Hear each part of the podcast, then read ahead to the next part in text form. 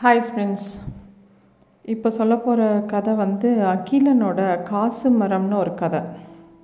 இந்த கதை வந்து எப்படி ஆரம்பிக்கிறதுனா நாகம்மாள் சுப்பையான்னு ரெண்டு பேர் இருக்காங்க. ரெண்டு பேரும் ஒரு ஒரு ஒரு கிராமத்தில் ஒரு குடியானவங்க தம்பதிங்க ரெண்டு பேரும்.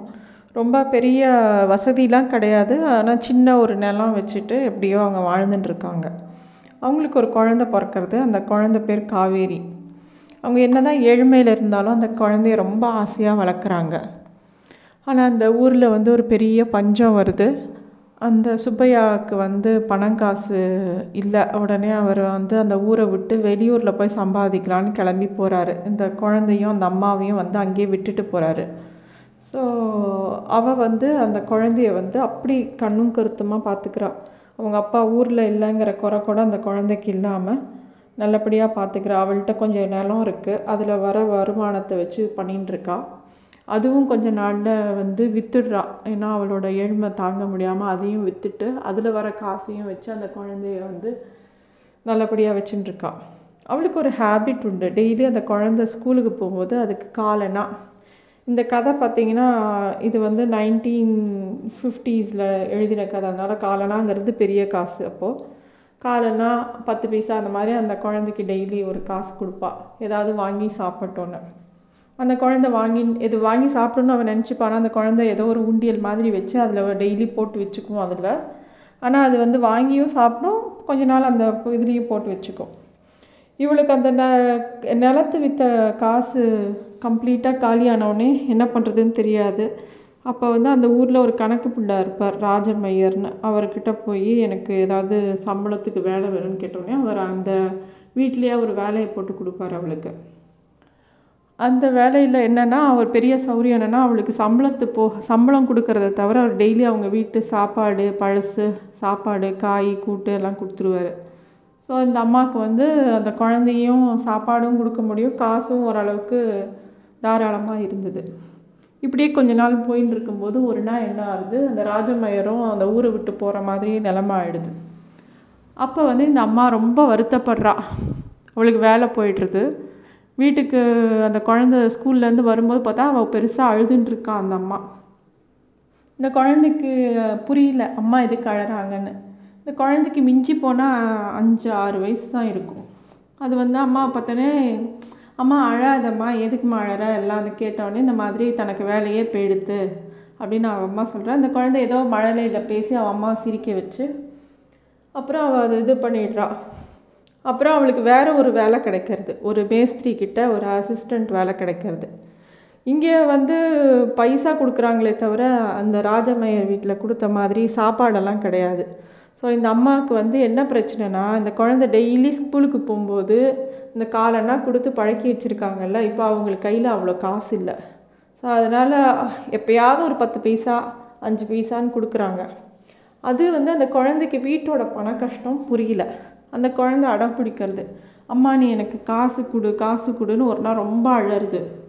இவன் ரொம்ப கோபமாகி ஒரு நாள் கடுப்பில் சொல்லிடுறா பணம் என்ன மரத்துலையா காய்க்குது? எவ்வளோ கஷ்டப்பட வேண்டியிருக்கு தெரியுமா? அப்படின்னு கடுப்பெல்லாம் சொல்கிறா அது கேட்டவுடனே அந்த குழந்தைக்கு வந்து ரொம்ப அழுகியும் துக்கமோட அப்படியே கோச்சின்ட்டு ஸ்கூலுக்கு போகிறது அன்றைக்கி அவள் கையில் காசு கொடுக்கல. ஸ்கூலுக்கு போனாக்கா ஸ்கூலில் வந்து இந்த விஷயமே அது மைண்டில் ஓடிட்டே இருக்கு. அதாவது கா பணம் மரத்தில் காய்க்கணுன்னா என்ன பண்ணலான்னு அது யோசிக்க ஆரம்பிச்சிடுறது. ஸோ ஸ்கூலில் எல்லோரும் வந்து பார்க்குறா வந்து செடி வச்சா ஒரு விதையை போட்டு செடின்னு வச்சா அதுலேருந்து அந்த மரம் தானே முளைக்கும். நம்மக்கிட்ட தான் காசு அந்த உண்டியலில் சேர்த்து வச்சுருக்கே. அதை போட்டு நம்ம காசு மரம் வளர்த்தா என்ன? அப்படின்னு அந்த குழந்தை யோசிக்கிறது.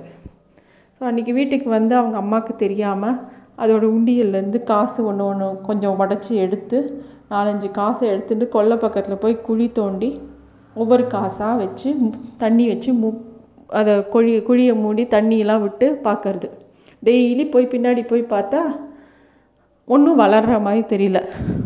ஒரு வாரம் பார்த்தோன்னே அந்த குழந்தைக்கு ரொம்ப அழுகியும் துக்கமாக அவர் தன்னோட மரம் முளைக்கவே இல்லைன்னு சொல்லிட்டு அந்த குழியெல்லாம் திருப்பியும் ஓப்பன் பண்ணி எல்லா காசையும் எடுத்துடுறது. அதுக்கு வந்து ரொம்ப அழுகியும் துக்கமாக வருது அவன் அம்மாவுக்கு ஹெல்ப் பண்ண முடியலன்னு சொல்லிட்டோம். சரின்ட்டு அன்றைக்கி ஸ்கூலுக்கு போகும்போது ஸ்கூலில் வந்து ஒரு விஷயம் நடக்கிறது.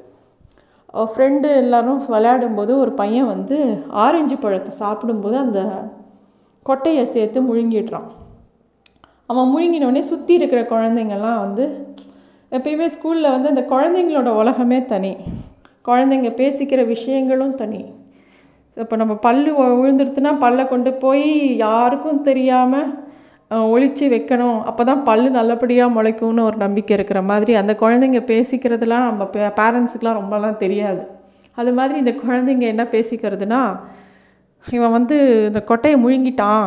இவன் வயத்தில் வந்து ஆரஞ்சு மரம் மரம் வளர போகிறது அப்படின்னு அந்த ஃப்ரெண்ட்ஸ் எல்லாரும் பேசிக்கிறாங்க. பசங்க எப்பயுமே ஃப்ரெண்ட்ஸு டீச்சர் அவங்க சொல்கிறது தான் அவங்களுக்கு வேத வாக்கு. வீட்டில் அம்மா அப்பா எது சொன்னாலும் அதை விட ஃப்ரெண்ட்ஸ் என்ன சொல்கிறாங்களோ டீச்சர் அதுவும் டீச்சர் தப்பாக ஏதாவது ஒரு வார்த்தை சொல்லி கொடுத்துட்டா அதுதான் வேத வாக்கு. நம்ம எவ்வளோ தான் கரெக்ட் பண்ணாலும் குழந்தைங்க ஒத்துக்காது. அவங்க உலகமே வேறு.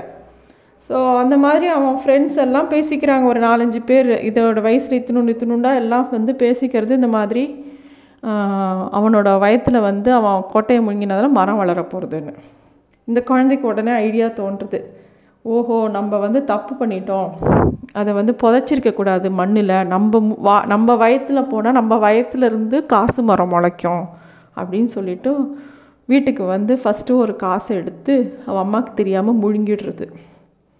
அப்புறம் பார்க்குறது ஒன்றும் நடக்கலை. அப்புறம் சரி ஒரு காசு முழுங்கினா வராதுன்னு சொல்லிட்டு நாலஞ்சு காசை எடுத்து முழுங்கிட்டுருது முழுங்கிட்டு மரம் வளரப்போகுதுன்னு நினச்சிட்டுருக்கு.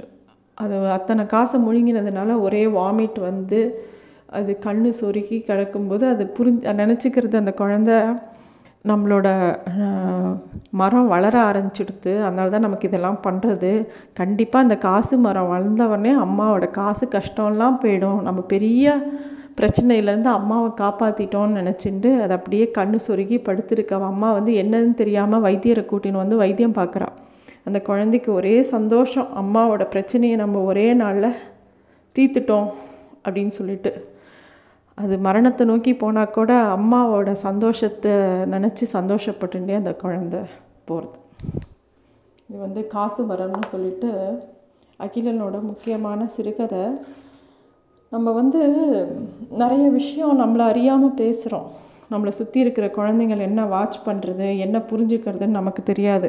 நம்ம நம்ம பர்ஸ்பெக்டிவ்லேயே நிறைய விஷயங்களை பேசிடுறோம். நம்ம பர்ஸ்பெக்டிவ்லேயே நிறைய விஷயங்களை செஞ்சிடுறோம். அது ஒரு பக்கம். இந்த குழந்தைங்க ஸ்கூலில் என்ன பேசிக்கிறது என்ன வந்து அவங்க மைண்டில் என்ன ஓட்டங்கள் ஓடுறதுங்கிறது நமக்கு தெரியறதில்ல.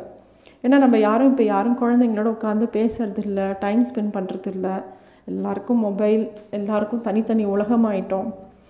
அவங்களோட மைண்டு என்ன ஓட்டங்களை நம்ம முன்னாடி காலத்தில் ஒரு கூட்டு குடும்பமாக இருக்கும்போது குழந்தைங்க வந்து ஒரு அத்தைக்கிட்டேயோ ஒரு பாட்டிக்கிட்டேயோ ஒரு மாமாக்கிட்டேயோ ஒரு சித்தப்பாக்கிட்டேயோ எதையோ ஒன்று யாருக்காவது கண்டுபிடிச்சிடலாம். அவங்க மைண்டில் என்ன இருக்குது என்ன பேசுகிறாங்க என்ன பண்ணுறாங்கன்னு இப்போ அந்த அந்த மாதிரி உறவுகளும் இல்லை. அந்த மாதிரி குழந்தைங்கள் பேசுகிறதும் இல்லை. வந்தால் அதுங்களும் டிவி பார்க்குறது அதுங்களுக்கும் என்ன அவங்க லைஃப்பில் என்ன நடக்கிறதுங்கிறதே தெரியாமல் ஒரு பெரிய கேப் இருக்குது அது இல்லாமல் நம்ம ரொம்ப கவனமாக இருக்க வேண்டியிருக்கு. இந்த கதை வந்து அதை தான் ரொம்ப தீவிரமாக சொல்கிறது காசு மரம்